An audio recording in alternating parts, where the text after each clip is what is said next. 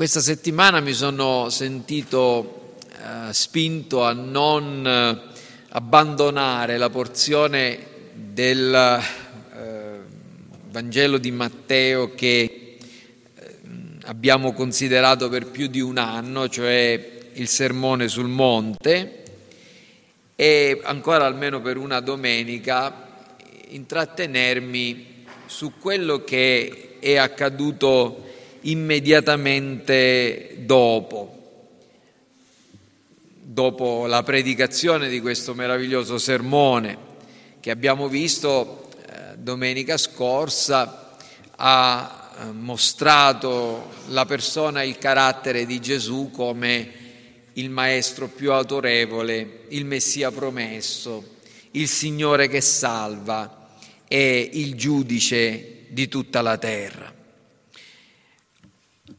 E quindi ho pensato di eh, continuare, almeno per questa domenica, leggendo ed esponendo i primi versetti del capitolo 8 del Vangelo di Matteo, che le leggeremo insieme. I primi quattro versetti, Matteo 8. Quando egli scese dal monte, una gran folla lo seguì. Ed ecco un lebroso, avvicinatosi, gli si prostrò davanti dicendo, Signore, se tu vuoi, tu puoi purificarmi. E Gesù stesa la mano, lo toccò dicendo, lo voglio, sii purificato. E in quell'istante egli fu purificato dalla lebbra. E Gesù gli disse, guarda di non dirlo a nessuno, ma va, mostrati al sacerdote e fa l'offerta che Mosè ha prescritto e ciò serva loro di testimonianza.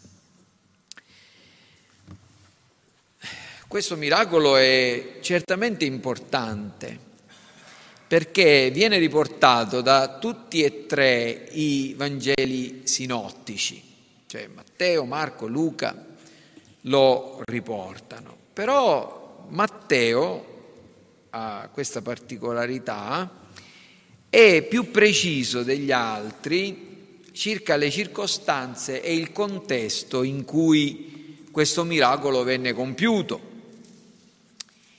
E ciò è sicuramente significativo perché aggiunge ulteriore rivelazione eh, alla persona meravigliosa e amabile, come abbiamo visto, del nostro Signore Gesù Cristo. Ed è per questa ragione che voglio metterlo davanti ai vostri occhi questa mattina, sebbene, come vi dicevo, è un passo ben noto e conosciuto. La prima cosa che voglio farvi notare è il contesto nel quale questo miracolo si verificò. Abbiamo letto quando egli scese dal monte, una gran folla lo seguì ed ecco un lebroso che si avvicinava. La, prima cosa che mi ha colpito riflettendo e meditando su questo passo è che eh, Gesù aveva appena finito di insegnare un lungo sermone, un discorso che eh, molto probabilmente a noi ci è stato riportato in una forma anche abbastanza contratta, che comunque dovette durare a lungo e che per le cose che ha detto e per come le ha dette deve averlo profondamente coinvolto emotivamente. E non so se, eh, diciamo, voi avete mai fatto questa esperienza di dover parlare a lungo, di dover parlare a molte persone, di dover parlare dicendo cose che non soltanto coinvolgono la vostra mente, ma anche il vostro cuore, il vostro intero essere. È davvero, ve lo assicuro, un'esperienza estremamente faticosa. Io non posso mai dimenticare che la prima domenica di lockdown nel 2020, credo che fosse il 15 di marzo, eh, la prima volta che ho dovuto predicare il, a queste sedie vuote perché non c'era nessuno davanti a me, lo sforzo emotivo fu tale che finito il culto mi sentivo davvero così estenuato, così stanco, così svuotato emotivamente che ricordo non ho potuto fare altro che sedermi su quella sedia e per qualche minuto rimanere in silenzio vi confesso che non ho potuto neanche trattenere le mie lacrime, ero assolutamente svuotato. E io immagino Gesù, dopo aver predicato questo sermone, molto probabilmente, ricordiamoci che egli è perfettamente uomo, uomo come me e come voi, sarà, avrà avuto il desiderio di, di privacy, di riposo, di quiete, di silenzio, un po' come succede a, a me quando tornando a casa in, in, macchina in genere sto in silenzio e non riesco a parlare o a dire molte cose perché continuo a pensare alle cose che che ho detto durante il culto, che sono successe durante il culto. Eppure Gesù non si ferma. Gesù non, si, non, non, non dice, vabbè, ormai sono, come dire, ho chiuso, ho timbrato il, il cartellino, eh, quello che dovevo fare l'ho fatto. Quando questo lebroso gli si presenta davanti non dice, non, oh, mi dispiace ma ho smesso il mio ministero. Gesù è costantemente al servizio.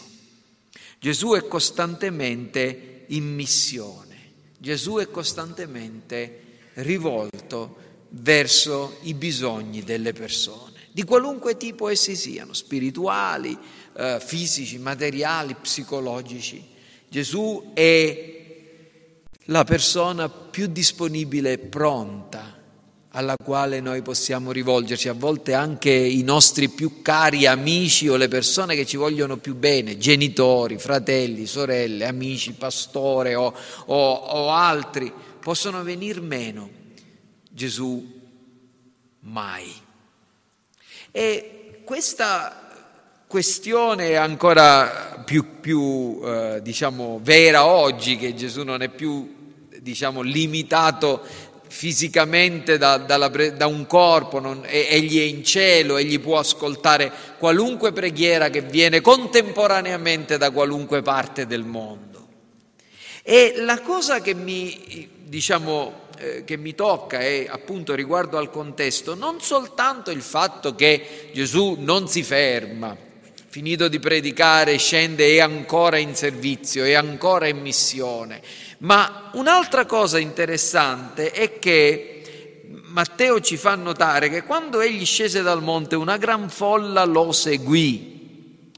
Matteo è preciso, vedete, ci dà il tempo in cui queste cose eh, sono accadute e la ragione è che lui ci vuole dare una cronaca fedele, ci vuole dire che questo fatto che adesso racconterà è realmente accaduto. È accaduto nel tempo, nello spazio, era sul monte, stava scendendo e subito dopo che aveva predicato questo sermone e c'era tanta gente che era insieme a lui.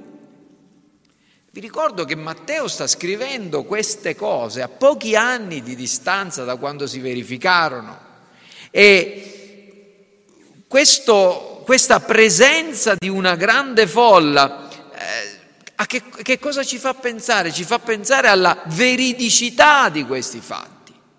Non è stato scritto centinaia di anni dopo. Dovete sapere questo, che noi le cose che sappiamo della storia dell'antichità molte volte vennero messe per iscritto centinaia di anni dopo che i fatti si verificarono, essendo state tramandate. E questo non è il caso, in questo caso passarono pochi anni e la, il racconto veniva, veniva, fatto da testimoni oculari. Qualcuno potrà dire, ma Matteo a quest'epoca non era ancora stato chiamato da Gesù. Sì, è vero, infatti la, noi vedremo la chiamata di Matteo che viene raccontata al, al, capitolo, al capitolo, 9, eh, quindi poco, poco dopo, ma certamente questo è un evento che veniva raccontato nel gruppo dei, degli apostoli e quindi Matteo ha ricevuto questa, questa notizia e queste cose assolutamente di prima mano. E questa è una cosa molto importante. I Vangeli non sono racconti di miti o di favole, sono il racconto di cose realmente accadute do testimoniate da tantissime persone, una gran folla era lì. Molte volte, e questa è la differenza tra tanti altri eh, forme di religiosità, l'insegnamento esoterico si, si racconta soltanto alcuni possono saperlo, si, si fa, le cose si fanno nel segreto, si, si tengono nascoste. No, i, Vangeli ci raccontano cose che sono state testimoniate e che se non fossero state vere potevano essere smentite.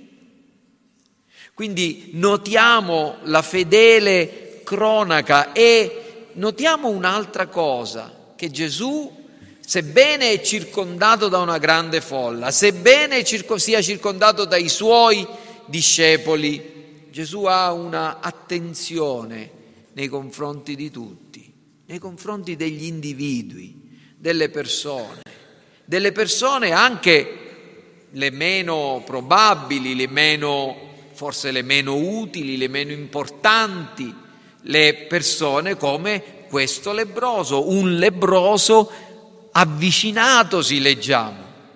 Noi abbiamo qui un contrasto tra la folla che segue Gesù e questo questo lebroso che invece si avvicina a Gesù, una sola persona.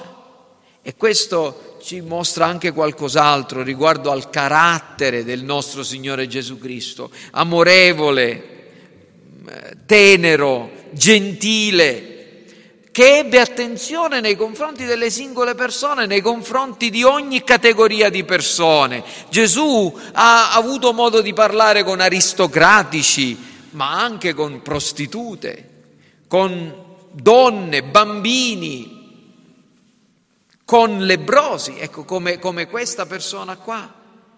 Vedete, questa è una cosa molto così importante. Sì, noi non possiamo dire che Gesù era un paladino dei diritti umani, perlomeno nel modo in cui noi oggi lo intendiamo, no? Lui non era un paladino dei diritti umani, lui era un paladino dei diritti divini, è venuto per riportare gli uomini a Dio, alla parola di Dio, alla verità di Dio. La dignità che è venuta a difendere è stata la dignità di Dio, come abbiamo letto nel passo della purificazione del Tempio, quando egli cacciò gli uomini da dal, dal, luogo che doveva essere una casa di preghiera e che era, stata, era diventato un luogo di commercio. Gesù non è un paladino dei diritti umani, egli è il paladino dei diritti di Dio, però, però, nessuno mai ha amato e ha rispettato gli uomini, gli esseri umani come ha fatto lui. Perché? Perché se non si ama davvero Dio non si potrà mai amare l'uomo davvero. Questa settimana, credo che sia stato venerdì, sì, è stato venerdì, è stata la giornata in cui eh, si è voluto ricordare che purtroppo c'è una piaga che sembra rampante, io non credo che dipenda semplicemente dall'esposizione mediatica, ma è probabilmente una vera emergenza, questa questione della violenza nei confronti delle donne. Ma non credo che sia fuori luogo sottolineare quanto è grave il fatto che ci siano delle donne che vengono maltrattate, che vengono picchiate da uomini, che vengono bullizzate, che vogliano essere dominate, che vogliano essere, che sono uccise. Ne abbiamo sentito dire di quante donne di qualunque tipo che vengono uccise da, altri, da uomini, da maschi, ecco, diciamo la, la, la parola giusta. Ma qual è l'origine di tutto ciò? E qual è la soluzione di tutto ciò? Il problema, vedete, se ne potrà parlare e se ne deve parlare, guai a noi se non se ne parla. Ma il problema è che l'origine della violenza degli uomini o dei maschi o dei mariti nei confronti delle mogli ha radici che sono antichissime e ha a che fare con la ribellione che l'uomo e la donna hanno espresso nei confronti di Dio.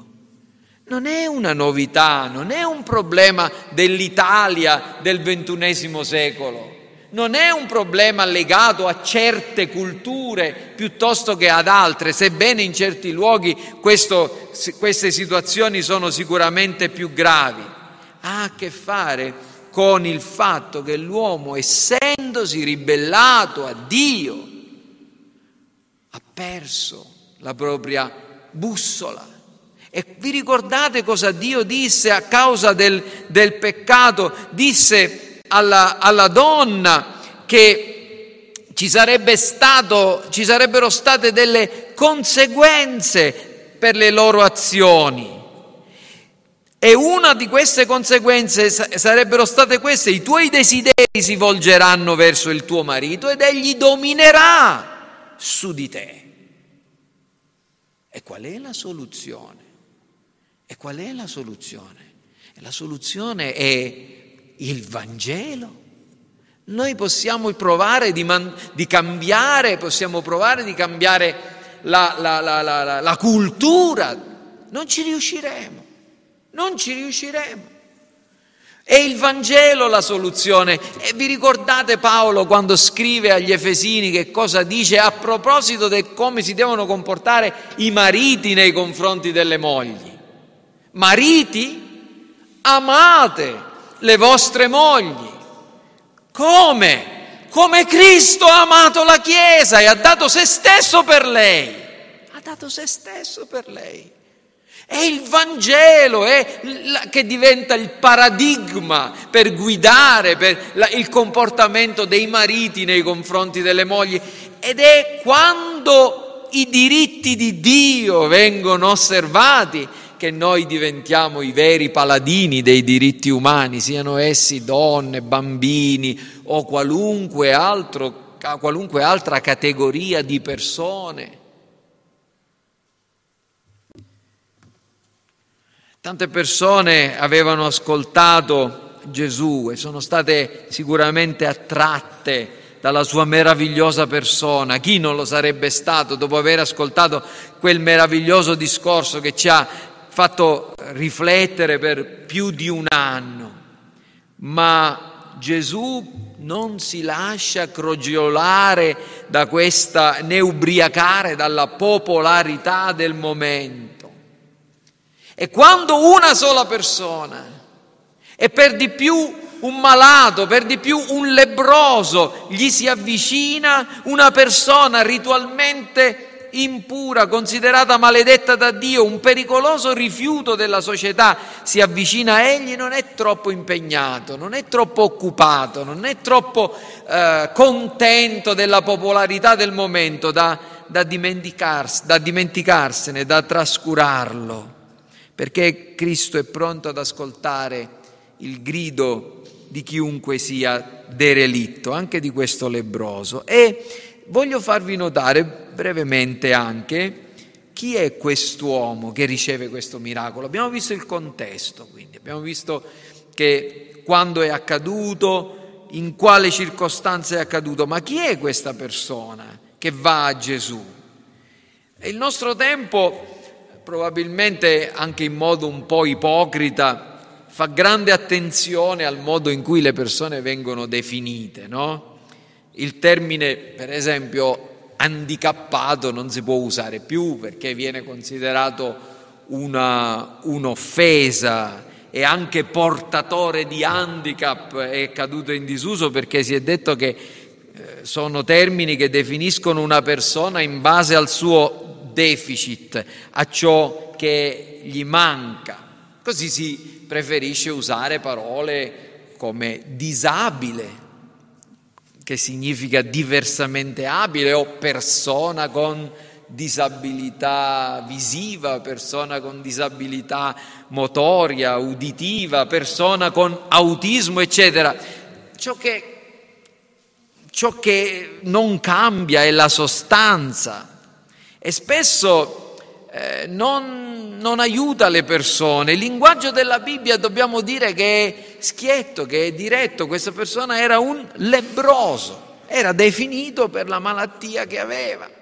Ho sentito dire dei ciechi che eh, che non sopportano il fatto di essere chiamati non vedenti. È come se un povero eh, fosse chiamato non ricco o cose di questo genere, insomma, sono, probabilmente è, è uno dei segni dei tempi, si fa così attenzione alla forma che si dimentica la sostanza.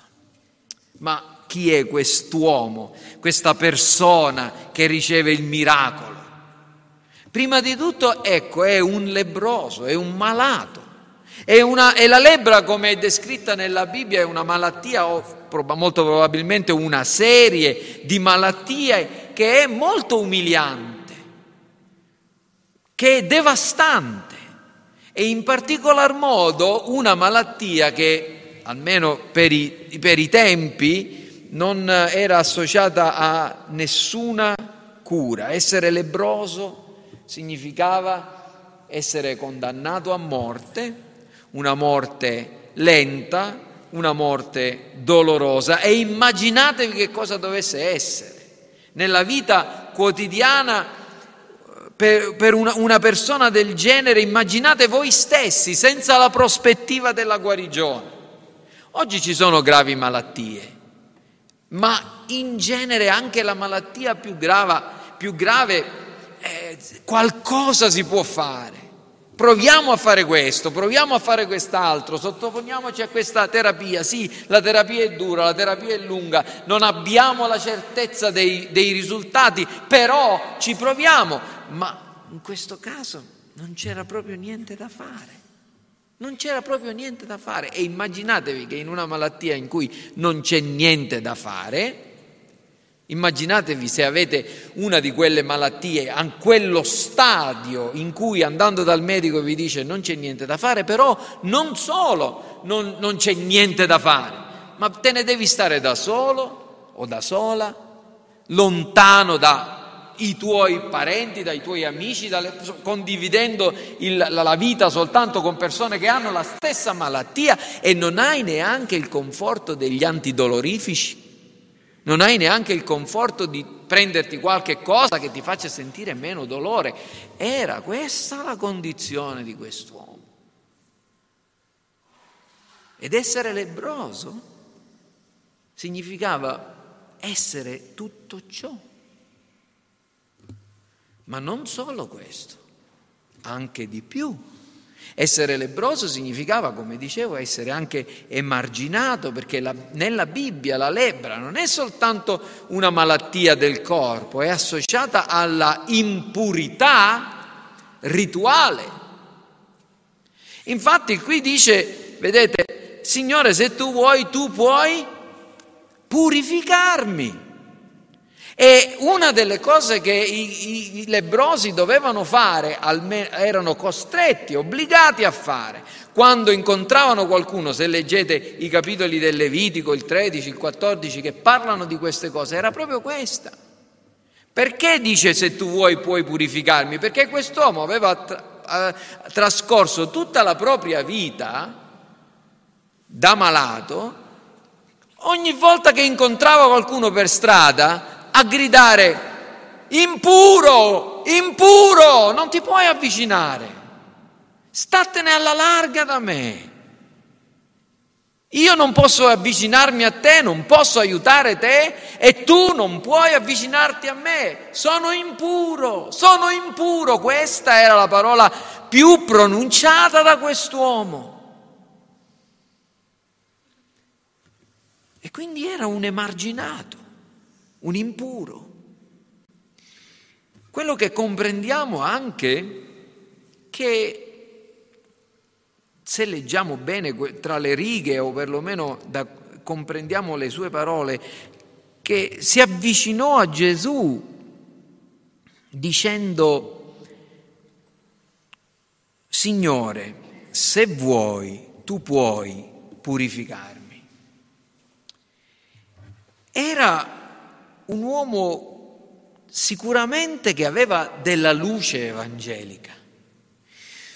Non, non, c'è concordia tra tutti i commentatori perché una delle cose che diciamo eh, si dice è che questo titolo Signore potrebbe anche essere diciamo, non necessariamente attribuito un, un riconoscimento di, della signoria di Cristo, eh?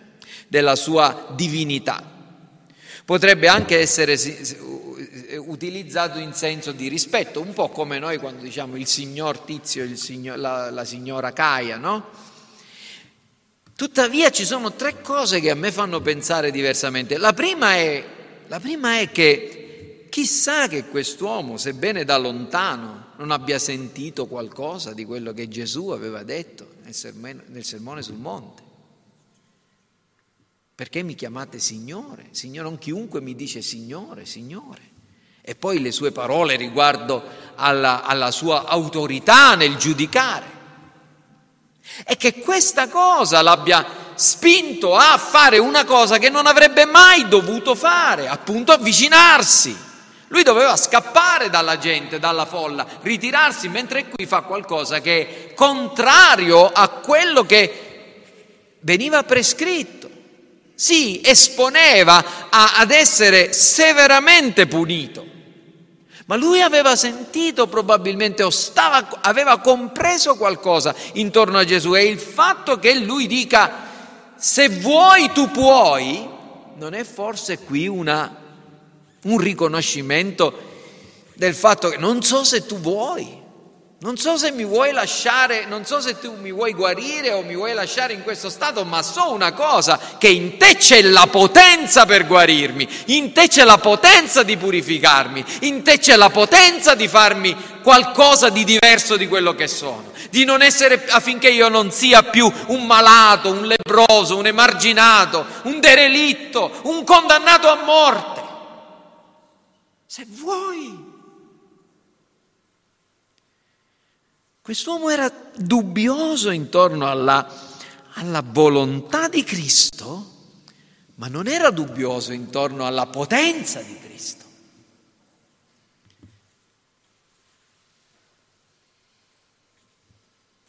E che cosa accade? Accade che Gesù compie il miracolo non se lo fa dire due volte. E compie un miracolo in un modo che anche questo è non convenzionale, no? Pensateci. Gesù avrebbe potuto dire sì, guarito. Non lo ha fatto altre volte? Ha, ha, ha guarito persone, non solo con la parola, ma anche a distanza. Ma Gesù invece fa quello che la legge dice di non fare, la legge cerimoniale. Eh? Gesù ha superato la legge e ha adempiuto la legge cerimoniale.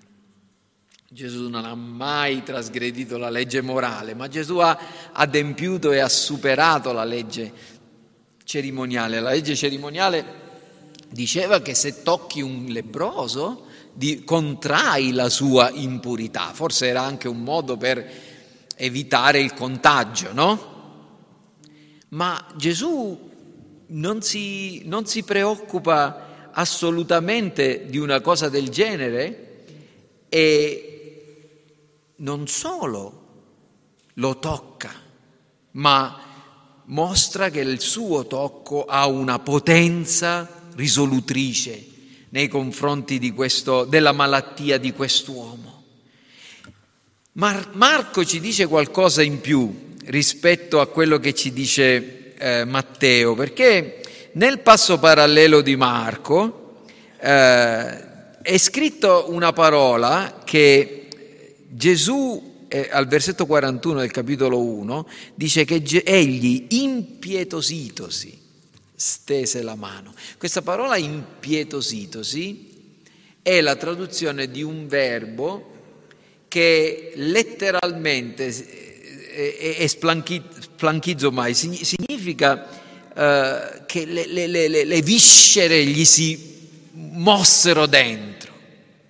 parla di un moto viscerale, di, un, di, un, di qualcosa che si è mosso dentro la, la, la persona santa di Cristo parla dei nostri sentimenti quando noi siamo profondamente toccati no? nel, nostro, nel, nostro, animo.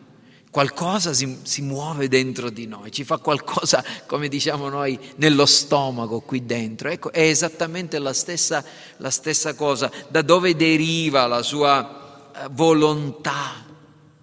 Fu proprio eh, dalla sua natura misericordiosa. Cristo la sua natura misericordiosa.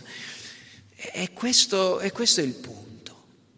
Noi dobbiamo, molte volte ci, ci immaginiamo Gesù come il severo giudice che sta costantemente lì a dire questo è giusto, questo è sbagliato, ecco se fai questo ti mando all'inferno.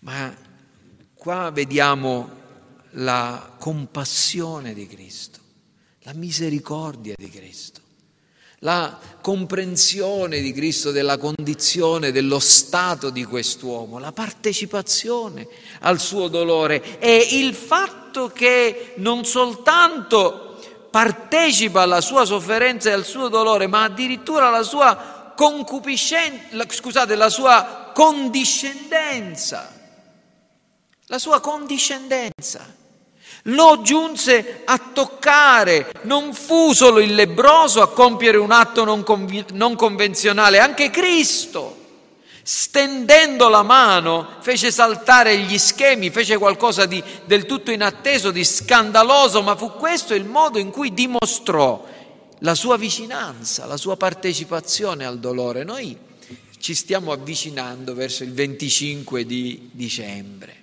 in cui ancora una volta si ricorda la nascita di Gesù. Allora, noi non ci ricordiamo la nascita di Gesù come se Gesù dovesse nascere ancora, perché Gesù è nato una volta sola, è morto, è risuscitato una volta sola, è andato in croce una volta sola, non devono essere né ripetute queste cose. A che cosa serve ricordarci però della nascita e dell'avvento di Cristo, della venuta di Cristo, serve a una cosa sola, a ricordarci che Gesù ritornerà.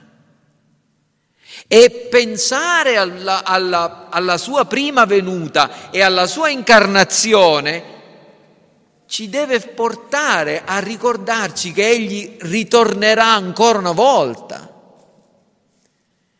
e che il fatto che lui è venuto era perché doveva venire come uomo, doveva incarnarsi. Come quest'uomo per essere guarito è stato toccato da Gesù, così la persona santa del figlio di Dio doveva toccare la terra, doveva assumere su di sé la natura di uomo e, e assumerla su di sé, prendere la terra, assumere un corpo, era necessario perché noi potessimo essere salvati. Questo è il mistero del Natale, questo è quello che noi dobbiamo considerare del 25 di dicembre, che Dio si è fatto uomo, ha toccato la terra proprio come Cristo ha toccato quel lebroso affinché la terra potesse essere purificata, affinché la nostra natura potesse essere redenta. E guardate che un'altra cosa straordinaria che noi osserviamo qui è che la potenza purificatrice di Cristo è tale che il male non può toccarlo, non può vincerlo. Egli tocca il male, ma il male non può toccare lui. Uh, c'è un, uh, un, un, passo nel libro, uh, nel libro di Ageo che, in cui il Signore no, diciamo, mostra la potenza pervasiva del male. E il, la potenza pervasiva del male viene dimostrata nel, eh, al capitolo 2 del, del libro di Ageo, in questi versetti, ascoltate, così parla il Signore. Domanda ai sacerdoti Sto leggendo dal capitolo 2 il versetto 11 del libro di Ageo. Domanda ai sacerdoti cosa dice la legge su questo argomento. Se uno porta nel lembo della sua vesta, veste della carne consacrata e con quel suo lembo tocca del pane, una vivanda cotta, del vino, dell'olio o qualsiasi altro cibo, quelle cose diventeranno forse consacrate? I sacerdoti risposero e dissero no. E Ageo disse, e se uno è impuro per aver toccato un cadavere e tocca una qualunque di quelle cose, questa diventerà impura? I sacerdoti risposero e dissero, sì, diventerà impura. Che cosa insegna tutto questo? Ci insegna che il male ha una forza contaminatrice molto più grande del bene, almeno su questa terra. Una cosa impura fa diventare impure le altre, una cosa consacrata non consacra le altre se le tocca. Ma qui, nella storia del, di questo lebroso guarito, è l'esatto contrario. Una cosa pura, la persona santa e pura di Cristo, tocca una persona impura e non è l'impurità a trasferirsi sul, su Cristo e farlo diventare impuro, ma è la sua purezza a purificare il lebroso. E non è forse questa una meravigliosa dimostrazione di questa sostituzione che il nostro Signore Gesù Cristo ha compiuto alla croce? Che cos'è la croce? Sulla croce Gesù è stato fatto essere peccato per noi. Dio Padre ha imputato su di lui il peccato di tutti quelli che, che avrebbero creduto in lui, le mie bestemmie, i miei atti di concupiscenza, i miei furti, le mie menzogne, la mia ipocrisia i miei omicidi, perché anche l'odio e la cattiveria è omicidio, e tutto il resto. Sono stati trasferiti su Cristo. Egli è stato fatto essere, dice, dice l'Apostolo Paolo, peccato per noi. Dio su Cristo ha riversato la sua ira, ha condannato all'inferno Cristo. Ma il peccato non ha vinto, non ha fatto di lui un peccatore. È stato su di lui giudicato il peccato e la sua potenza è stata tale da espiare il peccato in modo tale che la sua purezza venisse trasferita su di noi. Il nostro peccato su di lui, la sua purezza su di noi la condanna su di lui, la gloria e la, e la giustificazione su di noi. È esattamente questo. E noi lo osserviamo in questo, in questo evento della, della, guarigione di questo, di questo uh, lebroso. E l'ultima cosa, e ho concluso, vediamo che Gesù dà degli ordini a quest'uomo. Gli dice delle, delle cose che sembrano eh, ci sembra piuttosto strano, no? gli dice mm, guarda di non dirlo a nessuno, va, mostrati al sacerdote, fa l'offerta che Mosè ha prescritto e ciò serva loro da testimonianza. Per quale ragione Gesù dice così? Questo, tutto questo serve una, una logica rigorosa che non, non starò qui a, a esporre in tutte le varie parti. Gesù non voleva la pubblicità, in, almeno in questo momento non voleva che la gente lo seguisse per il semplice fatto che lui era un, un guaritore, ma doveva andare dal sacerdote e osservare il rituale prescritto, onorando i dettami della legge e riconoscendo l'intrinseca bontà della legge. Sì, noi qui abbiamo fatto qualcosa che è contrario, tu ti sei avvicinato, io ti ho toccato, ma ricordati, la legge viene da Dio, è e che è importante che mostriamo che, noi, che io non sono contro la legge, sono venuto ad adempiere la legge, non ad abolire la legge. E soprattutto doveva dare testimonianza.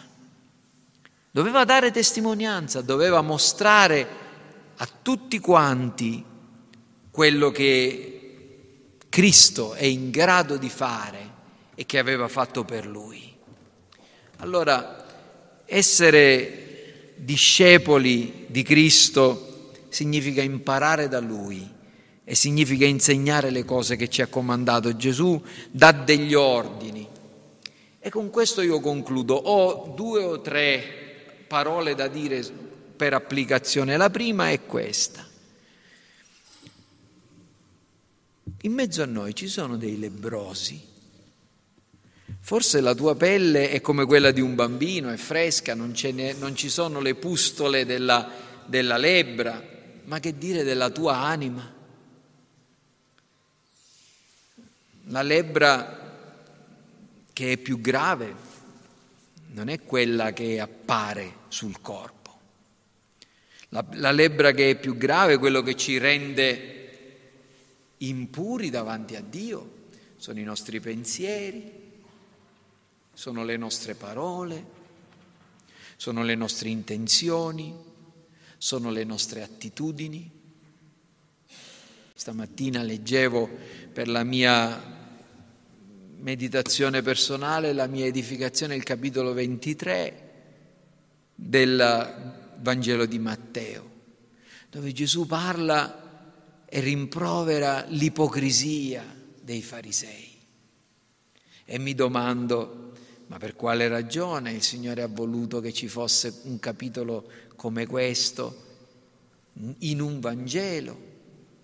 Non sapeva forse che i farisei sarebbero poi spariti dalla, dalla storia? I farisei, quelli lì, sono spariti, ma non il farisaismo. E mi sono domandato quanto farisaismo è residuo in noi, persone religiose, in me, che guardiamo l'esterno del piatto piuttosto che l'interno e ci, ci, mostriamo e pensiamo di essere a posto semplicemente perché la nostra pelle è a posto, perché nessuno vede che siamo lebrosi, nel senso che non abbiamo gravi peccati, non siamo adulteri, non siamo ladri, non siamo che so, ubriaconi come gli altri, ma quali sono i moti del tuo animo? Quali sono i desideri della tua mente? C'è una lebbra che ha a che fare con quella che è la nostra natura, che è da quella che dobbiamo essere purificati, da quella dobbiamo essere perdonati.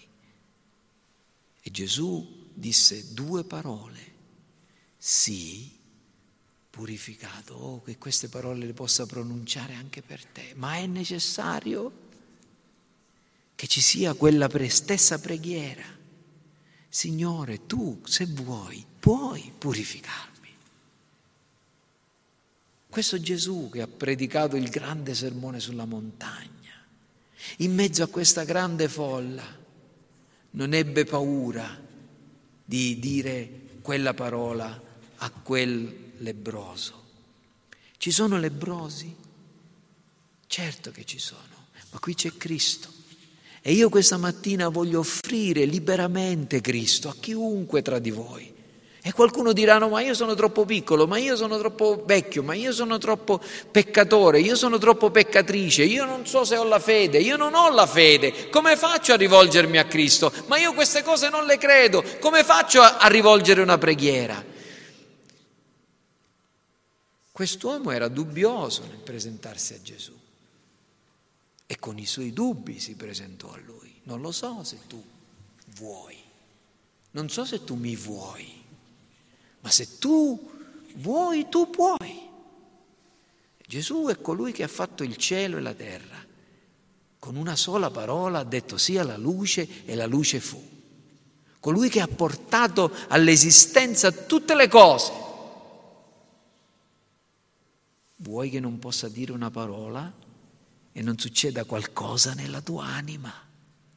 Quest'uomo fu immediatamente guarito, immediatamente. Questa è la cosa che, che, ci sorprende, che egli fu in quell'istante purificato dalla lepre.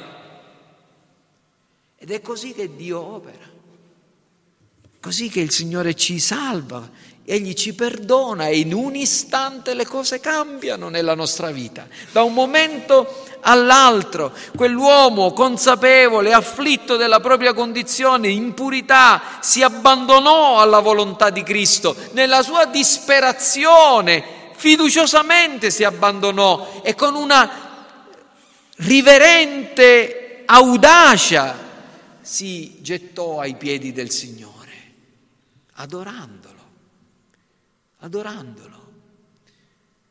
Cristo è degno della tua adorazione. Cristo è degno della tua adorazione, ma, ma io non sono un credente. Ma perché dovrei adorare Cristo? Perché sei una sua creatura. Sapete qual è il primo dei peccati degli uomini? Sapete qual è il peccato per il quale gli uomini andranno all'inferno? Non è per aver rigettato Cristo.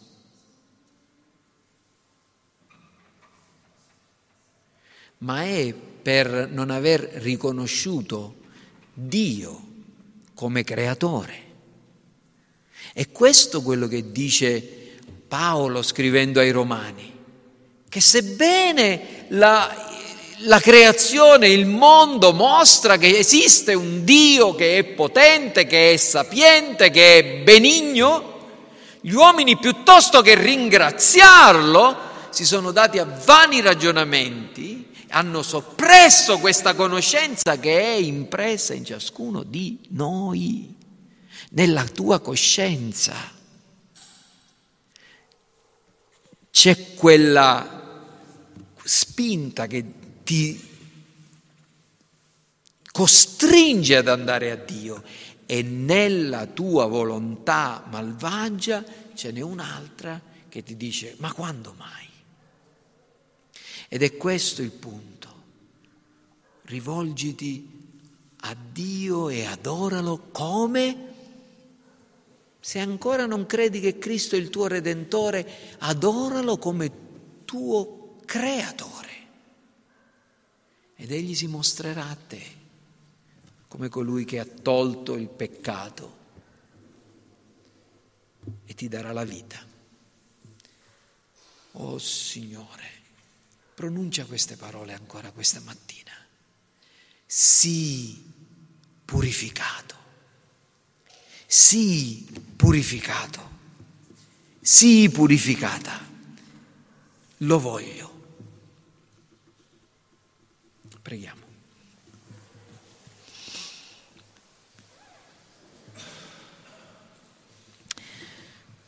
Questa mattina, oh Signore, noi veniamo a te riconoscendo che non soltanto tu sei colui che ha pronunciato parole di vita eterna, ma noi questa mattina veniamo a te riconoscendo che tu sei colui nel quale vi è tutta la potenza per guarire, per ristorare, per purificare le anime e i corpi. Questa mattina noi veniamo con la stessa umiltà di quel lebroso che si rimette interamente alla tua volontà. Alcuni di noi, Signore, anche con gli stessi dubbi, poiché non conosciamo la tua buona, perfetta e accettevole volontà ma abbiamo la certezza, oh Signore, che basterà una sola parola,